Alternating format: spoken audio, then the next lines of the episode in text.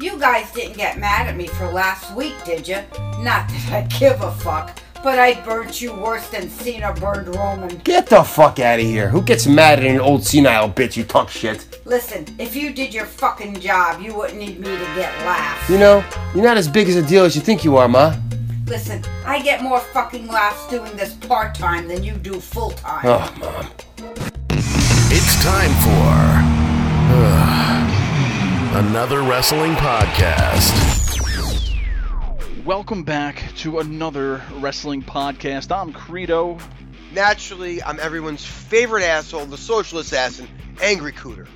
And Minority Mike is not with us this week. He is actually on the move. I think he's moving over to the parts unknown. But he'll be back next time, right? So right now we got episode 166. Of AWP. Guys, if this is the first time, once again, anotherwrestlingpodcast.com. Check us out. All the links are on there. Like us, follow us, subscribe to us, leave us some love. 1 week later, we have, the aftermath of Conor McGregor and Floyd Money Mayweather. Cooter, man, what'd you think of this fight? Did you stay up to watch it? When did it start? It didn't even start till 12 o'clock at night or something? It was... Oh, I was having such a hard time because... You're pushing that. Well, it was my girlfriend's birthday. So I couldn't even order the damn thing, right? I actually went over to NIAC to go watch Tracy Morgan perform stand-up at Levity Live.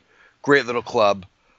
Such a great time. And here I am going on Facebook because you know there's going to be some asshole who's going to put their cell phone in front of the TV and record this thing and stream it live. Like, you seriously, you assholes. Let me just say that. You're an asshole. You spent $100 on a fight, and you'd rather sit there and hold the phone for everyone. Thank you, but you're still an asshole. Yeah, man. It was the land of illegal links out there. I'm guilty. I stumbled upon the link. I'm not going to say what or where or whatever, but it was a good stream. I definitely didn't want to pay $100, but man, it was a good fight, though. I'll tell you that. I mean, it lasted. It wasn't like 4 rounds. That's it. Somebody got knocked out really quick. But I'll tell you what, you know what really bothered me? A few things that bothered me about this fight is that, A, Floyd just kept turning his back during the fight. Like, what is that? Come on. I mean, that bothered me a little bit. And then the other thing that bothered me a lot, I was going back and forth with Mike on this, is that they gave him a TKO knockout. The ref stopped it.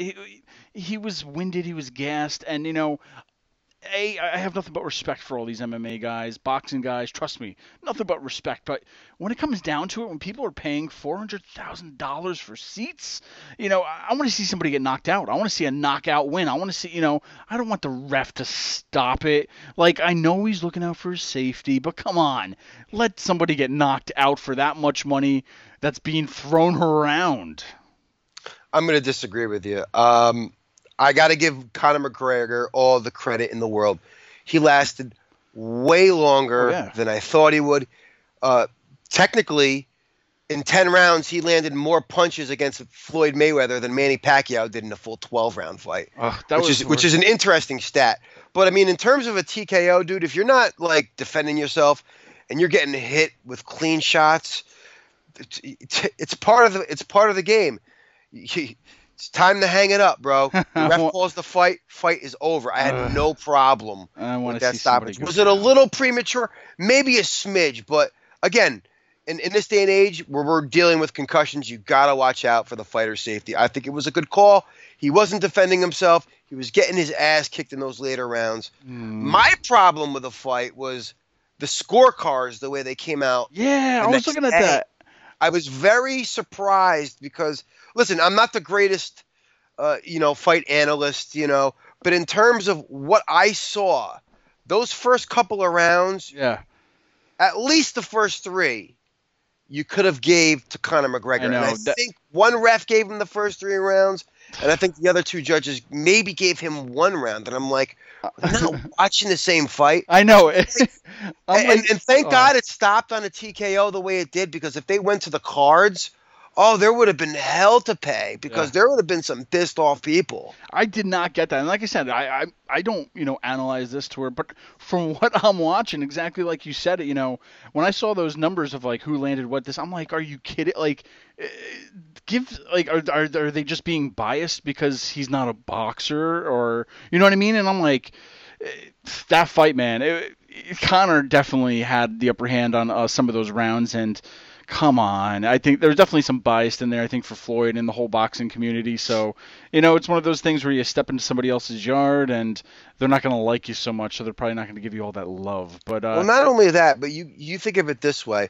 If it was that – because you got to be honest, he was in that fight if they would have scored it the way that the CompuBox numbers for punches landed in the rounds and this and that, like – Conor McGregor, technically, on the scorecards, I don't want to say he's in the, but he's in the game. Yeah. And a lot can happen in two rounds. He could get lucky and get a knockdown.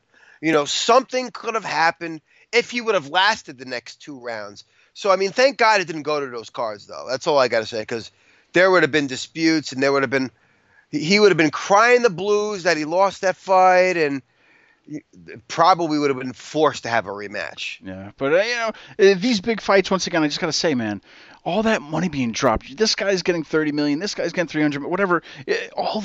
I just want to see somebody get knocked out like Tyson's punch out. But either way, it was exciting though. I was excited for that fight. Usually, boxing, it definitely is taking a backseat to UFC fights, especially being in the land of exciting anymore. So definitely, the hype was definitely worth it. It was definitely a good night. But oh, definitely, and big up to Conor McGregor, because he actually agrees with you. He's like, if I'm gonna get paid all this money and I'm going to go down, let me go down. That's what he said after the fight, so I give him all the credit in the world. Yep, and like I said, I understand why they did it, but, that evil part of me just wanted to see one of them. Of course, just one of them, just because, okay, then you can say, okay, the other guy won, but, a lot of bombs were being dropped, a lot of pipe bombs, Cooter, Raw, where did this come from? Because this made me so happy. John Cena landing the promo on the new golden boy, Roman Reigns.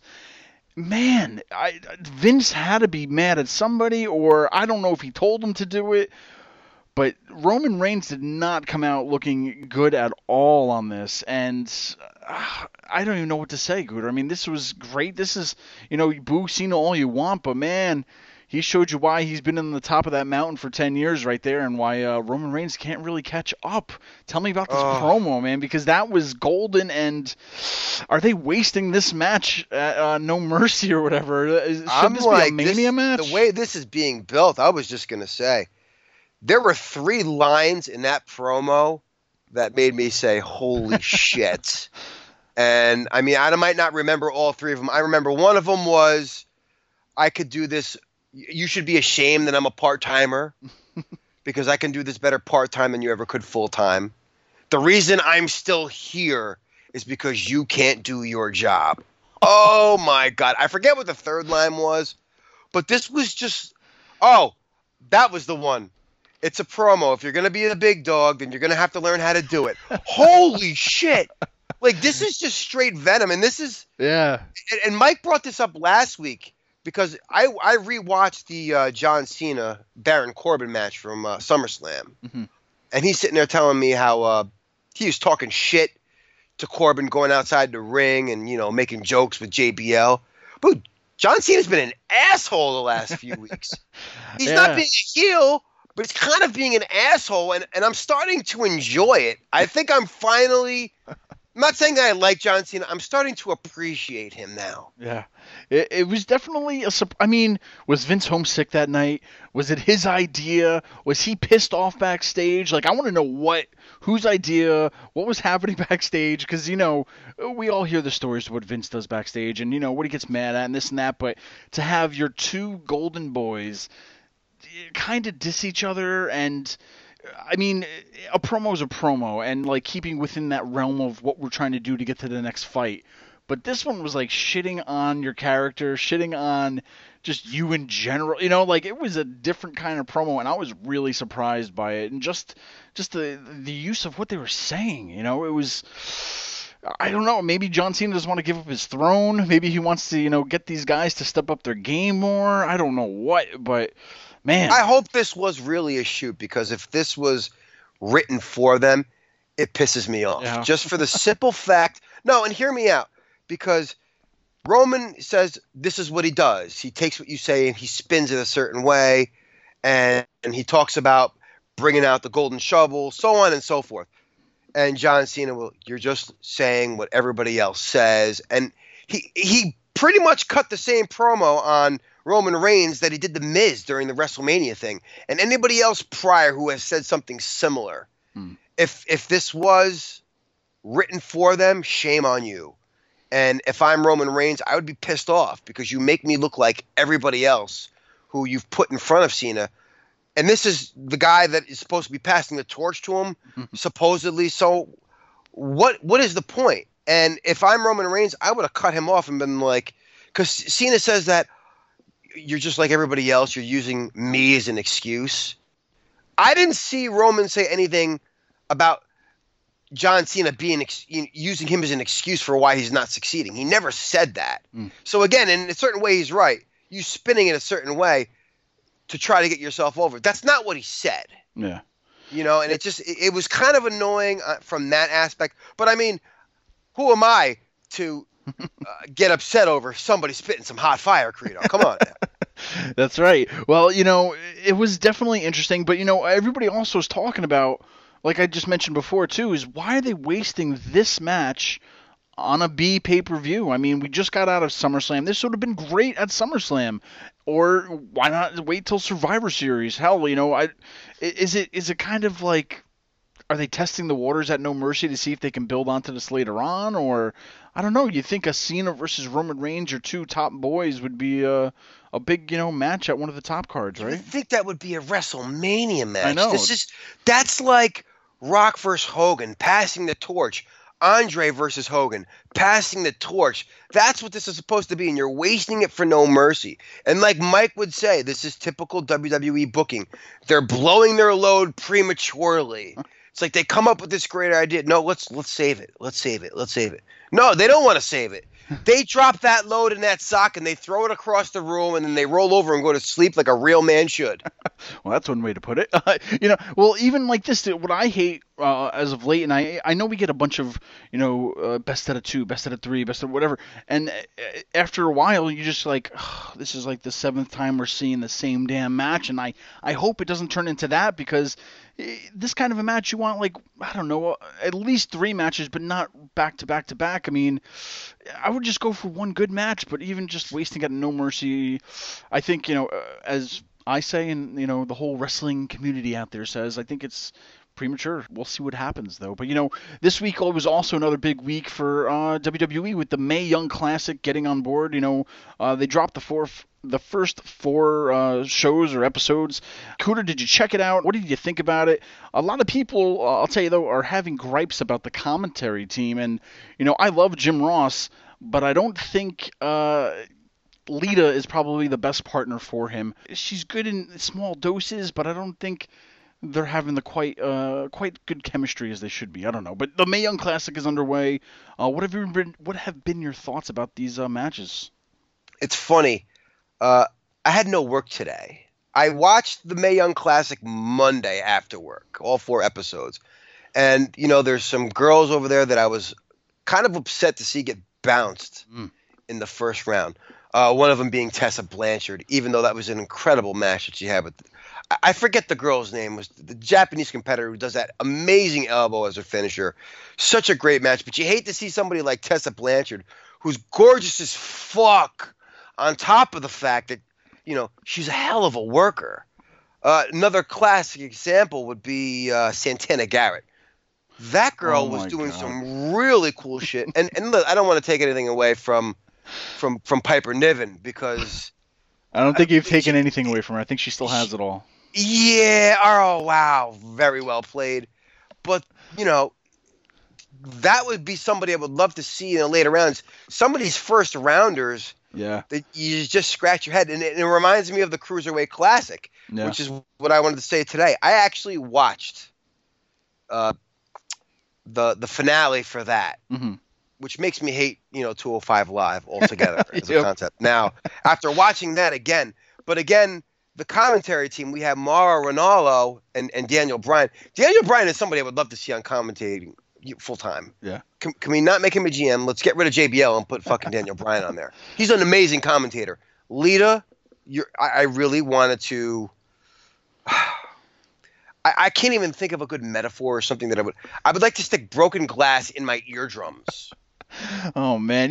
She's – like I said, I think she's good in small doses, but not going one-on-one with JR. I mean, it was just one of those things that probably looked good on paper than it did on, the actual show. You know what it reminds me of? It would be like Michael Cole doing commentary with just Booker T. No, I don't mean that as a joke. It's just like I think they've tried that once and it didn't work very well. It works better with a three-man team because, again, Booker T is good at what he does in small doses. And I think if they had somebody else calling those matches as the color commentator and just letting her, throw in some of her ad libs, it would be all right. But you're right. They just have terrible chemistry. And if you could add a third person to that commentary team, who would it be? Yeah, That's the question. Oh, I'll tell you right there is that I would even get rid of Jim Ross. I mean, if you want to kind of make it a women's classic, I would keep it all women. We see the first women's referee in this for the WWE. I forget her name, forgive me. But, first women commentator, and then having just women on commentary, I think, would be great. I would put Renee Young in there because they use her for all these stupid backstage things and whatnot. I would love to see Renee Young actually call a match just to see what she was doing. I don't think she could do it. No? I don't think she could do it. I don't think she could call the match or call the holds. It's a different style. You like an interviewer is very different than a play-by-play analyst and a color commentator. I mean, I could see her as the third person. I could not see her in either of those other two commentating roles. It's a different beast. Yeah. Be interesting. I mean, I know they plan on having what the hell's her name? Alundra Blaze be a part of it, I think, on the later rounds to do some commentating, so we'll see how that goes. But, yeah, it was definitely – like I said, Jim Ross is great. Just keep Jim Ross doing it by himself maybe. But, I mean, it depends on who you have with him. You got to mix that well, I guess. But, who else stuck out to you in that tournament? Abbey Laith. I'm a big Kimberly fan. She was actually on the show about a year or so ago, believe it or not. Yes, she was. But not digging the new name, but, I'll tell you what, that match definitely was great. Her versus Jazzy Gabert. Gabert? I don't know these names, sorry, but it's Jazzy. We'll just go with that one. Abbey Laith versus Jazzy was definitely a great match. It was the strong, that Russian girl, right? I believe so, yeah. I forget what her name was. Serena Deeb, my God, where did she come from? Back from the dead, literally. She impressed me. Who I really dug was Toni Storm. She was the one who had the little hat. Yep. She was cool. Definitely a unique character. Yeah, it's like Call Girl almost. It was kind of cool. Dude, that girl, Nicole Savoy, when she beat that girl... Reyna Gonzalez, I think her name was. She was the one who came out with the full gi. Yeah. Oh, that girl was awesome, and this girl has been doing jobs on NXT. Yeah, I was gonna say you actually had some girls over from TNA, Maya Yim, and I believe is it Mercedes Martinez? Yes, I believe that was it. Yeah, those girls were from TNA. But one of my favorites for this, all not only I wish Abbey Laith would go all the way to the final round, but Candice LeRae was. I didn't think the match was phenomenal, but it really wasn't that good of a match. She's really good. Like I love her, but I don't think her and Renee Michelle didn't really have the greatest of matches. But still, I would see Candice LeRae making it to the finals, along with some of these other names too. But yeah, you mentioned Tessa Blanchard. I'm surprised by that. That's a heartbreaker. Being the the third generation, second generation, whatever, a wrestler, just not having her go on and losing it in the next round or something. But that reminded me from the Cruiserweight Classic last year when Gargano had to wrestle Ciampa in the first round. Yeah. Or I think it was Cedric Alexander had to wrestle in the first round when he lost. I'm like, these were matches you could have had in like quarterfinals. You know what I mean? Yeah. And, you know, from watching, because I multitask while I do a lot of this stuff, so I can't just focus on one thing sometimes. Yes. But, so the winner, I assume, is getting this trophy, right? But this is kind of what they did with the Cruiserweight Classic, to where they think they just said they were getting a trophy, but then, like, the finals, he was like, and we're bringing back the Cruiserweight Championship. So I know they're not going to just give him a women's championship out of this, but I think they'll probably be maybe a number one contender for a pay-per-view kind of a thing, or... I don't know, number one contender for that vacated NXT Women's Championship or something like that? Do you think more of these girls are going to go towards NXT, or they're just going to shuffle them all over? I would love it if they did, if they took all the women on the NXT roster who are not in this tournament and had a mini tournament over there. Yeah. Right? And have the winner of that tournament versus the winner of this tournament for the vacated NXT Championship. I think that would be cool because, again, you made up a great point last week where I said that they could probably use this to crown the new NXT Women's Champion. And this was before we found out Asuka vacated the title. Yep. You know what I mean? We found that out mid-show, remember? Mm. And you said, you know, that's not really fair to the girls who have been on the NXT roster and who haven't had that opportunity. Some new person is just going to – so that's a great point. And I'd love to see it done that way. I don't think it'll happen, but, I mean, that would be cool. Yeah. Simultaneous tournaments, women's wrestling taking over the whole summer for a vacated title. I mean, that's fantastic. The Cruiserweight was last summer, too, am I correct? Or what? Yeah. It's literally been about a year. That's why I watched it. What? Yeah. Go ahead. Do you think they're going to – I'm just thinking out of my head. I'm like, okay, you had the Cruiserweight last year. You have the women's the women's Mae Young Classic this year. Do you have a tag team next year? Do you have a – like? Well, they've been doing that at NXT for the last 2 years. They've had the Dusty Rhodes That's right. Tag Team Classic. That. Yeah. So – and I'm like, I would love to see another Cruiserweight Classic because, I mean – from the matches that we saw from that tournament compared to the product that we're getting now, we've been complaining about this. Yeah. And, I mean, classic example. Why did we tune into 205 Live this week? I watched every show this week. All right. I don't know if you watched 205 Live. I still haven't watched it yet. No. Main event. Check this out. All right. Enzo Amore, Cedric Alexander, and Grand Metalik versus Drew Gulak, Tony Nese, and Noam Dar in a triple or a six-man tag. Hmm. And I laughed because Enzo started the match with Drew Gulak and, like, almost tried – and Drew just, like, pushed him off. Like, dude, Enzo Amore could not reverse a front face lock. Like, he could not chain wrestle with Drew Gulak. And even if he could, I don't think Gulak would let him. Do you know what I'm saying? Like, so from watching that tournament today, I'm like, oh my God, there were so many matches that I would love to see. I mean, Gargano and Ciampa would make 205 Live such a better show. Yeah. Well, I mean, some of the guys they lost, like, oh God, what's this? Zack Sabre Jr. I forget the Japanese guy's name. I feel like such a douche. Kota Ibushi. There you go. God, all these guys, we haven't had any new additions to 205 Live besides Enzo Amore, Austin Aries, and Neville. Some of the guys are the original competitors from the tournament, and these matches are about a quarter as good as what we saw from that tournament. Yeah. Well, speaking of the tournament, I mean, is there anybody – I mean, I know people are looking on the dirt sheets looking for spoilers, but we're not doing that. We're trying to watch it as it happens. If you had to pick one or two girls that you think could win this, who are you going to go with?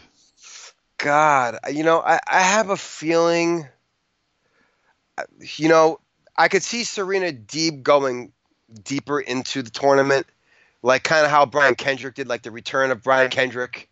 Serena Deeb going deeper. I'm not saying she's going to win it, but I could see her going deep in the way that Kendrick did. Mm-hmm. That comeback classic story. You got to have one of those in there. I could see Candice LeRae taking it. I could see, Kairi Sane, I think she's going to be a favorite. She's a heavy favorite in my book. Oh, God. There's so many good names in here. Yeah. I could give it to Lacey Evans because she is that homegrown NXT talent. I would love to see Toni Storm. I think I'm very impressed by her. So, I mean, those are four names right there. There you go. Yeah, man, I'm kind of on the boat with you. I definitely, like I said, I'm a big Kimberly fan, so Abbey Laith I would love to see go really far. Candice LeRae, I was really hoping for that Tessa Blanchard, but yeah, I'm on the same level with you with Serena Deeb. I think she definitely needs that little bit of a comeback thing for you, but it's interesting. We got you're gonna be mad when Piper Niven makes it to the finals, bro. And you know who's gonna walk her down the ring is your boy James Ellsworth. He's going to start a women's stable on SmackDown. The new oddities. There you go. We're going to – but hey, everybody gets a fair chance this time, so we'll see what happens. But, man, I could have a whole show about makeup and outfits and some things you shouldn't just wear. But anyway, that's the Mae Young Classic, guys. We're gonna see a lot of that in the next few weeks. It's definitely happening. But we talked about some titles. Let's get right into it. We have another little. Let's talk about an evergreen topic, if you will. But this week, I think there's a lot of hot potatoing going on with these championships. Once again, last week we saw Sasha Banks lose the women's championship again. Like, this year has been insane for the women's championship going back and forth. I mean, right now Sasha Banks is a 4-time women's champion and Charlotte's a 5-time women's champion. Well, 4 times women's and then 1 time divas, but now 5 times in 1 year. In 1 year, they're 4 or 5-time champions. Is that insane? I think they said, what, Sasha Banks has not had a successful title defense every time she's won it. Yeah, I'm like, man, like, I can understand if this was maybe 5 years or so into it, but 4 or 5 times already within a matter of how many months? That's insane. I don't understand what they are doing with titles because they either hot potato it around and throw it around, right? Or they have a guy hold on to a belt for God knows how long and make it so irrelevant that, like, okay, classic example to me, when's the last time The Miz has had a title defense? He's been Intercontinental Champion, and I can't remember the last time he had a title defense. I mean, I know he's going to go up against Jeff Hardy now, but I mean... Yeah, I know. Even on SummerSlam, like, he was the pre-show. Yeah. Yeah, it was in the pre-show with the Hardys. Like, it's like, what is the formula? Because, I mean, at one point you have the women's championship bouncing around back and forth. At one point it was like every week, it seemed, where they were losing to each other. And then you have, times like Asuka being the longest reigning women's champion in NXT with 510 days under her, to where it's either so long or it's bouncing back and forth. Like, what is the right formula for championships? It's just, I don't know. It's either too much like bouncing back and forth or holding on to it for too long. It's like, I understand, like, for a world champion, I mean, like, I understand going 6 months or maybe a year with that championship.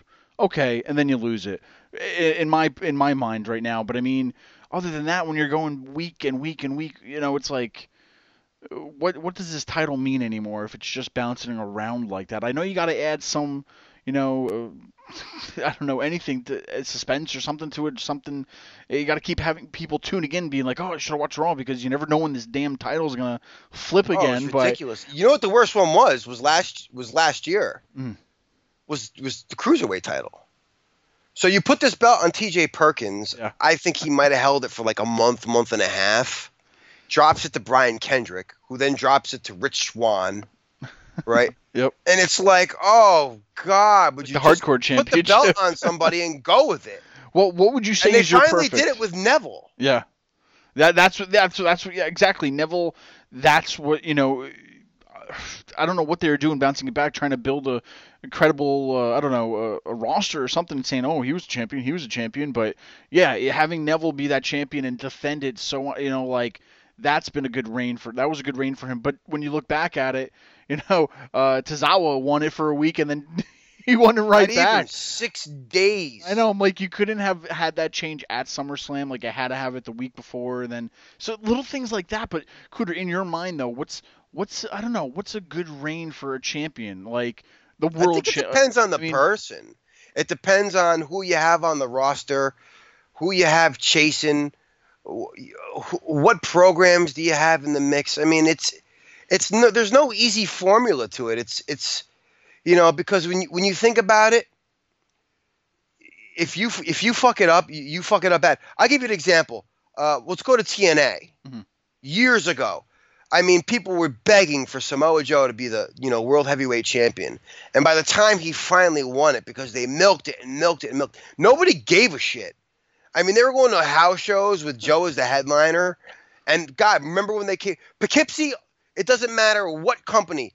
They usually fill the seats. I mean, unless you're big-time wrestling because they can't sell shit. But, I mean, any other promotion that's going in there, whether it's WWE, Northeast Wrestling, ECW, whatever it was, would sell that place out. Samoa Joe on top, and they pulled the trigger too late on him getting the champion. That was quarter full. And that was when they were on Spike TV. Mm-hmm. So, I mean, you tell me. You know, when's the right time? When you... I know. Well, here's some fun facts, too, because the Intercontinental Championship changed hands 8 times in 2014 and 6 times last year. But get this. The United States title has turned over 17 times since 2015. Oh, 17 times. And I believe it was 7 times alone in 2017 this year. Oh, my God. 17 times in 2 fucking years? Holy shit. Man, like I'm saying, like I thought Jinder Mahal would have been one of those fast turnovers, but you know, like I understand, like keeping it on him, having a program with some champions, Randy Orton going back and forth to establish him as a champion, and you know, keep it on him for a little bit. But like, man, like Jinder Mahal, his championship reign has been good right now. If he lost it at the end of the day, he could say he had a good run with it, and that's fine. But like, you know, like, good run. Well, yeah, I don't even think he's had it with. He's had it for a while now. It's been like, what, not even 2 months? He's defended it on 3 pay-per-views. He made the Punjabi prison match. He won it on a pay-per-view. I don't know what pay-per-view it was, but then he won it on a pay-per-view, defended it, and then it went to the Punjabi prison match where it was 3 matches with Orton, and then SummerSlam. So it's almost we're almost into like 4 or 5 months now with him, believe it or not. Oh, there's no way. It's got to be like 3. Well, think of it this way. I mean, SummerSlam was probably the same month as one of the SmackDown pay-per-views. These pay-per-view, dude, we laugh our balls off because they come like every 2 weeks and we're like, what the fuck? I know. They come quicker than you think. So, I mean, I don't know. You could be right. Is it like, I don't know, in the world of nonstop wrestling, is that why we're getting so many turnovers? Because look at the week. Monday you got Raw. Tuesday you got SmackDown. Then you got 205 Live. You know, it's just there's so much wrestling going on, and then with a pay-per-view happening every other weekend, it's like, you know, back in the day growing up, we had, you know, one pay-per-view every few months or something like that, and now it's just like non-stop shows, non-stop, you know, 6 hours for SummerSlam. You know, it's like, man, they gotta just do something to, I don't know what, to keep everybody their attention spans, I guess, are low. That you can't keep anybody happy because it's either, oh, we're bouncing these titles around too much, and it's true because you do make the winning of the belt less. I don't want to say spectacular, but you know, less important because it's like, well, you know, somebody else won it 2 weeks ago. But then there's those people who will piss and moan that, oh, he's had that belt forever. Like there were people who were genuinely pissed off back in the day that Punk had that long ass WWE Championship title reign, and I'm like, I loved that. That was awesome. I mean, we'll never see something like that, at least from a WWE champion perspective, that long for God. That doesn't happen. It's the longest reign as WWE champion in modern era history. And then you got somebody like Asuka. I think it was, what, 500 days plus? Well, here you go right now. I'm on WWE.com has this whole little section now for championships. And I'm on just for the WWE championship. Right now, as of today, Jinder Mahal has held the WWE Championship for 101 days and 23 hours, believe it or not. So however far you want to go back, 101 days, man. That's how it's going. No, I was right. It's about 3 months. So, and then they have like other little stats on this. It's pretty cool. It's definitely different than what they used to have, but they have. So he won it in May 21st, 2017 till today. So Christ. It doesn't seem that long, but it's been that long. And they have like little stats on there too, which is really interesting. From 2010 to the present day, they had 37 championship holders. from 2010 to now. The longest reign, 435 days. The shortest reign, 2 minutes. Wait, are we talking WWE champion? The WWE championship. There's been 37 different WWE champions in 7 years. Since 2010, that's what's happened. Yeah, and then it also breaks down. You click on it, it shows you like all the champions and the days. And then they have from 2000 to 2000. Wait a minute. Does that include the WWE championship and the World Heavyweight Championship? I don't know. I'm looking at it because then they have from 2000 to 2009 saying there was 44 holders, and then from 90 to 99. So I wonder if they're breaking it down by the belt. Because there were times where those belts were merged. Yeah. And there were times where they were separate. And it's like, well, now we say that John Cena is a 16-time WWE champion. No, I mean, some of those reigns were the world heavyweight title. Yep. But I mean, technically he's a 16-time, whatever major champion. I get it, but I don't know if they're including that belt into that category or if it's. Yeah, I have to look into it. You know what's funny? Just looking at these stats, and as we're talking about like the hot potato going on with these championships, which is really funny. And a lot of people hate Roman Reigns, but I'm not going to even say the names on here. But you have like the Reigns, 64 days, 50 days, 224 days, 220 days. We get to Roman Reigns, 10 minutes. And then it goes 23 days, 41 days, 70, 77, and then we get to 2 minutes, and that was Seth Rollins, and then back to 84 days, 140 days, 15 days, 49 days, and it's just funny because like some of these guys who should have probably held it a lot longer didn't. But yeah, man, it's how long did Ambrose hold it for? Ambrose held it for 84 days. That's not bad. It's not terrible. It's a little over 2 months. Yep, and John Cena held it for 15 days from between AJ Styles and Bray Wyatt. Oh, don't get me started on that one. But still, poor AJ Styles. He gets the rub from Cena. He goes on. He puts SmackDown on his back, makes it a must-watch show. And all of a sudden, Cena comes back out of nowhere and decides, okay, it's time for me to be the 16-time world champion, only to drop it after 15 days. And to who? Oh, fuck yourself. Well, okay, we're talking about the hot potato going on with these championships, regardless of what it is, whether it's a tag team, whatever, Intercontinental, United States, women's championships. But, Cooter, if you had to book it, you're Vince McMahon forever. I know it's going to be depending on what's happening, but honestly, a perfect title reign in your eyes, like you're going to give it to this guy. How long should he hold it in your eyes? I mean, like perfect booking, and I, like I said, there's many variables that could affect it, but like how long should a champion to make use of this title? In today's era, I mean, because I know how people get sick of things so fast, but then you also have to appease the people who like it. I would say 6 months to a year, I think is good. Fair enough for being a champion. It's fair, to appease the marks who want to see a little bit of a reign. But, like we just said, Jinder Mahal has held that now for 3 months, and I'm like, he just won that last month. And you're like, no, Dick, you won it in May. Yeah. You know what I mean? So, I mean, these things go by quicker than we think. Yep. Yeah. So, I mean, I think 6 months to a year, depending, year being for a champion who's very good at, defending the belt, sells tickets, sells his merch, gets us to get up the motherfucking subscriptions on the WWE Network for $9.99, motherfucker. Like, again, 6 months to a year, I think it's perfect. All right, now how about this? Because this is where I start to sour on stuff is when we have these reigns. And talking about Asuka first and foremost, because for me, when Punk held it that long, it didn't bother me because I was definitely a fan of his. So right. Like being a fan of somebody, I guess you kind of have that. It doesn't bother you so much, but. Asuka, I didn't hate her. I was fine with her being women's champion. But then when it went on and on and on, now I'm turning against her to where I wasn't necessarily a big fan, but I didn't mind her. It was like I was fine with her. You know what I mean? But the longer she held it, the more I hated her. And I was just like, ugh. All right, we've seen it. You've been the champion. Move on. You know what I mean? Like, do you think that sours people from some, I mean, there's probably a lot of Asuka fans. She was a face, and then all of a sudden she just started turning into this heel because she just held. Well, that's how Punk's reign started too. I mean, he was a face at first, and then did the heel turn. Yeah, and that's when he dropped it to The Rock. But In terms of Asuka, I mean... 510 days. You got to remember when she came in.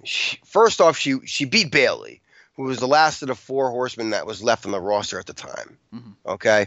Once Bayley was gone, you know, she made bums on that roster look good. Look at the list of people who she defended that belt against, and you'd be like, these bitches don't deserve to be in the ring with her. And she made each and every one of them look good. I mean, were there a few squash matches? Oh, yeah. I mean, forget about it. Well, I'm sorry. It was 516 days and 22 hours, according to WWE.com. So Wikipedia was wrong on this one. So 516 days with that championship. I mean, I didn't have an issue with it. I really didn't, because every match it was like, is she finally going to lose it? I really thought the last one against Ember Moon, she was dropping it, you know, and we would get those thank you, Asuka chants. And then she won. And I was like, wow, they're behind her. Yeah. They're going to make her an unstoppable. Let's hope they can you imagine she does that? And then after maybe two or three matches on the main roster, gets a loss. All that was for nothing. Here's something that'll blow your mind, because we're talking about hot potatoing, but there's only been 5 women's champions in NXT. Believe it or not. There's got to be more than that. Paige held it for 274 days. Okay. Charlotte held it for 259. Okay. Sasha Banks, 192. Right. Bayley with 224, and then Asuka with 516. Really? 5 champions, and now that's not a hot potato. That's okay. I'm okay with that. Yeah, I'm good with that, because it's like everybody held it for a long amount of time, a decent amount of time. But then, like for me, Asuka was a little bit too much, a little too long, I guess, if you will. But she held it from April 1st, 2016, till just last week. So everybody pretty much held it for a year or so. The title itself has been passed around a bunch this year too. I mean, I don't remember. When did Nakamura debut? Last takeover. WrestleMania takeover, I believe. The year before. Not 2016, I believe. Okay. I'm going to it. I'm intrigued by this new website of looking at these title reigns. So I want to say, like, in the last year alone, I mean, we've had Samoa Joe. We've had Shinsuke Nakamura. We've had Bobby Roode. And now we have Drew McIntyre. Yeah, I mean, that's 4 champs. Yeah, so 12 days so far for Drew, but Bobby Roode held it 203 days. Nakamura held it for only 50. Well, his second reign for 57 days. Samoa Joe 14 days. I'm going backwards, but then he held it 92 days his first time. So, but before that, guys were holding it, you know, 122 days, 293 days for Finn Balor, 143 days for Kevin Owens, then 63 days for Sammy. 287 for Neville. That's a lot of champions. Yeah. But yeah, I mean, we're up to the 100, almost 200 days plus for different things. Like Sami Zayn, I think, did it because of injury, right? He was injured, so he lost it, right? No, Kevin Owens beat him for it. Yeah, we only 63 days. All right, so you said there's 5 women's NXT champions. How many men's NXT champions have there been? Okay, even if it's the same guy, I'm going to still count that as a different champion, right? So No. I'm talking just different guys? Yeah. 3, 4, 5, 6, 7, 8, 9, 10, 11. So 11, because you have Shinsuke twice and Samoa Joe twice. That's double. I don't know. I mean, we have that perfect formula. I think we agree on that whole at least 6 months to a year is a good reign. A lot of those champions, when I was looking at it, a lot of them, like especially the women's for NXT, and a lot of the guys too, were at least holding it for that a year, you know, from year to year, and then they would kind of lose it depending on somebody was injured or something like that. But I don't know. So they're trying to get too many. They're trying to get too many people over, and they think that the only way they can get them over is put a belt on them. Yeah, and I think my problem with Asuka, too, is that, you know, with NXT right now, they were going under a whole rebuilding phase. So right now it's kicking up. It's doing a lot better than what it was, and it's awesome again now. But there was a few months to where it was just like, we're trying to work with who's doing what. And well, that was your opinion. I never really thought that there was a lull. I mean, there wasn't too much, but big name talent. But I mean, if you actually had watched with Asuka though, with the women's though, because that's what I was saying with Ember Moon, I was kind of like, okay, the first time she fought her, giving it to Ember Moon for, I don't know, a few weeks, like a quick reign or something. Because, like, I was feeling like they had, when all the women left, I feel like all the women were gutted, and then they just brought in all these new women, and then it was like, Asuka, who's fighting Asuka? And we had no idea what was going on, so we didn't really have a strong base of women. So my point was, you give it to Ember Moon, and now we have another credible woman down there. It was okay. Look at the list of the defenses that she had. I mean, we're talking that no disqualification match. I think it was False Count Anywhere. No, it was a Last Woman Standing match with Nikki Cross. She won. Oh God, it was a Fatal Four Way with Peyton Royce, her tag team partner there. I forget her goddamn name, and Nikki Cross. Yep. And we were supposed to have the. God, there was supposed to be another. Well, they did have the triple threat. It was. Oh, fuck, what was it? But I'm saying she's had a lot. They made good matches for Asuka with the talent that they had. Yeah. With the bare minimum that they had. They did very well. Yeah. Ruby Riott was another one. I mean, they did, strategically place these ladies in line to keep Asuka busy. It's not like she was not defending that title. Well, even with holding on to it for so long, for her, for example, yeah, she was injured, but NXT's formula down there has always been put people over on your way out. She didn't have to put anybody over, and she's already looking to go up to Raw and SmackDown. Is that good or bad, being a champion and then just leaving it, vacated to move on up? You're going to toss this title around, but for her, she held it for 516 days.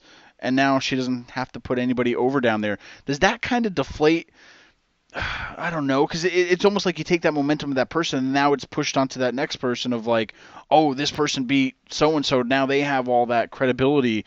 I feel like nobody beat Asuka, so nobody really has that credibility anymore. I think that's good, though. You think that will merge with the Mae Young Classic? I hope, none of these women have credibility now. If they don't, then it was pointless. Yeah. If they market her as, listen, this woman was down there for God knows how long.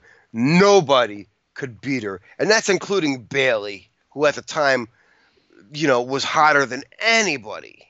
Anybody on the main roster. And then she got in the main roster and everybody hated her, but that's a whole different story. You know what I mean? But there was nobody hotter than Bayley, and Asuka took her out. And it's like there's nobody could touch her. I mean, look at all these women that you have on the main roster that you could potentially put in a matchup with Asuka, and it would be like a dream match. Mm. Here's an interesting scenario for you. I mean, there's been the talks of a Ronda Rousey coming to WWE. If that were to happen, suppose Asuka runs through everybody. Let's just say she goes, who's the only the best mixed martial artist woman in the world? They could bill her as that, even though, the bitch has got a glass jaw, but that's besides the point. Please, Ronda, I hope you don't hear this because I don't want you to kill me. But you know what I'm saying? Like, that would be like the undefeated Asuka versus, like, the legend Ronda Rousey. Like, holy shit, now we got something. That's fuck money, bro.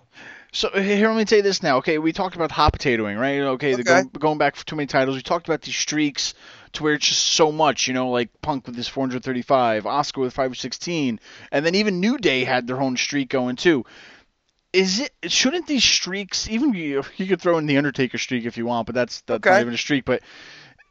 Are these streaks happening too often now? I mean, like, I know some of them have been like a year or two between, but still, I don't know. I feel like sometimes these streaks should be special, almost like a no-hitter in baseball, where it's like once in a while kind of a thing, to where I feel like these undefeated streaks are just too many in a lifetime so far. Again, this is what you do. I said this last week, and not in a disrespectful way. You nitpick. First, you complained about hot potatoing. Now it's like, that's how I get a full hour out of everybody, ladies and gentlemen. Maybe, what the problem is? Maybe we got too many fucking belts. Yeah, and you know, that's the thing is I love championships, but yeah, like I feel like you only needed one women's champion to where that women's champion could go back and forth to Raw or SmackDown. That's what I said. You know what I mean? And then that would be fine. Even the tag team champions, like just too many things, like have those go back and forth. You know, they want their separate shows. They got to have separate champions.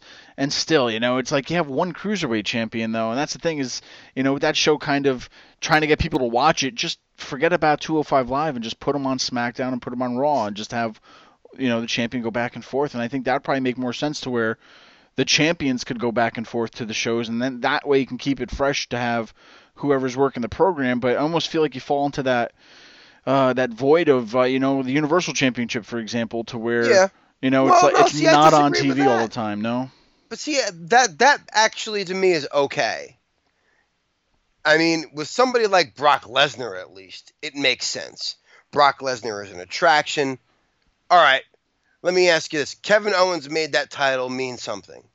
And that poor bastard had to give it to fucking Bill Goldberg, of all people. God. Which we have said time and time again, Brock Lesnar did not, and Bill Goldberg did not need a title for that match. It should have just been like a vicious grudge match. Yep. That being said, fuck it. Bill Goldberg also being a part-timer, do we need him? Really? Even that diminishes that title because nobody gives a fuck about Bill Goldberg. Brock Lesnar, on the other hand, could leave for 2 months with the belt, come back, and be as hot as anybody. Yep. I'm okay with that because he adds credibility to that belt. Man, I'm just looking. I'm thinking back like the year. Like so much stuff happens in a year, and it does. But you know, back and forth, we come back full circle with this hot potatoing of the championships to where. Does it diminish the prestige of these titles of somebody gets it this week and then it goes back to this girl in a few months or a few weeks and just even going back to the women's championship? I mean, some of these are head scratchers though. Yeah. I mean, like, all right, I read somewhere that I forget what match it was, but it was a Kevin Owens AJ match where they, I guess there was a botched finish and that's why there has been some quick title changes. Yes, I read that too. Because they had to get the belt back on AJ for some reason. I don't know what the fuck happened. Yep, that's the thing. Yeah, they that I get. But when we're giving a belt to Sasha Banks for the fourth time, and she loses it in 2 weeks, and then we give a belt to Akira Tozawa, who is a talented motherfucker. Yeah, yeah. Out of anybody who could have won beat her from Neville, and it was 6 days. Austin Aries didn't get that belt. You know, he had amazing matches with Neville. Rich Swann had T.J. Perkins has great matches with Neville. All these guys, and again, it was like the Oscar reign. Who's going to beat Neville? Somebody finally does it. And to me, the whole Titus O'Neil and, you know, who's the guy who smiles with him? The guy from NXT, you know who I'm talking about. Uha Nation there, whatever his fucking name is. You know, Apollo Creed. Yeah, Apollo Crews, that's his name. I mean, this was fucking hilarious, and I'm like, okay, we could do something with this, you know. Only to what? I don't understand. You know, when WCW used to do that, but they had a title for that. They had the World Television Title. Yeah. Well, that one used to fucking change hands all the time. You didn't give a shit. You know why? Because that was a title that was defended every week. Yeah. On every fucking show. I mean, it's not like we get Intercontinental Championship matches every week or U.S. title matches every week, but apparently now we will. That being said, but they're not as special. Yeah. You know what I mean? Like, that's why we fucking have reigns that last 2 weeks because we have so many goddamn title matches. It's funny because, like, as an outsider looking in, obviously we're not wrestlers. We don't know what's happening backstage. We don't know what they're saying or whatever, but... You know, for me looking in, I feel like if you get a championship, it means you're the best right now. You're the hottest right now. The fans are behind you, regardless if it's your heel or face. But, you know, it's almost like you've deserved it. What you've done putting, you know, your work in and out, day in and day out, you deserve this championship. And then when they play around with it, like, oh, you're a championship for a week and then that's it. It's like, do you even like the guy? Did you think it was a mistake, or I always thought it was like, if you get a championship, it's because, either the crowd's behind you, or, you've just been a workhorse. Like for example, Natalya won the women's championship, which has been long over deserved. Yes. It's where I could see her deserving that. Like that's a thing she's worked for, to where what she does outside of the company, inside of the company, of just being there day in, day out, and just being that role model, whatever. Yes. That was a championship win, right? So that's like, but like, could you imagine she won that and then lost it again to like, what's her name, cashing it in on her? Like, oh, that would have been like, come on, Oh yeah. And I think a lot of people thought that was going to happen. Yeah, and it's just blows my mind to where like this is happening, to where you give it to her one week and then she loses it the next week, and then it's like, what are we doing with these championships? Is it a mockery, or they mean something? And that's what I think we have to get back to. Full circle is, don't throw them around just for making ratings go up and down or whatever. Just, have them mean something. I think the fans will probably take more into that than having it, like, oh, I should have watched Raw because I missed the, the women's championship change again. I wonder if it has anything to do with, like, merchandise. I don't know. Because how they always make, like, the plates for the champion for whatever belt it is. I'm sure they sell those online, right? Yeah.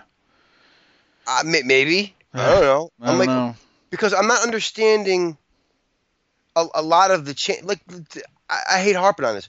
6 days. I know. I don't get it. What was the point? Just to break up Neville's streak? I know. It's which title change in the last year has probably pissed you off the most?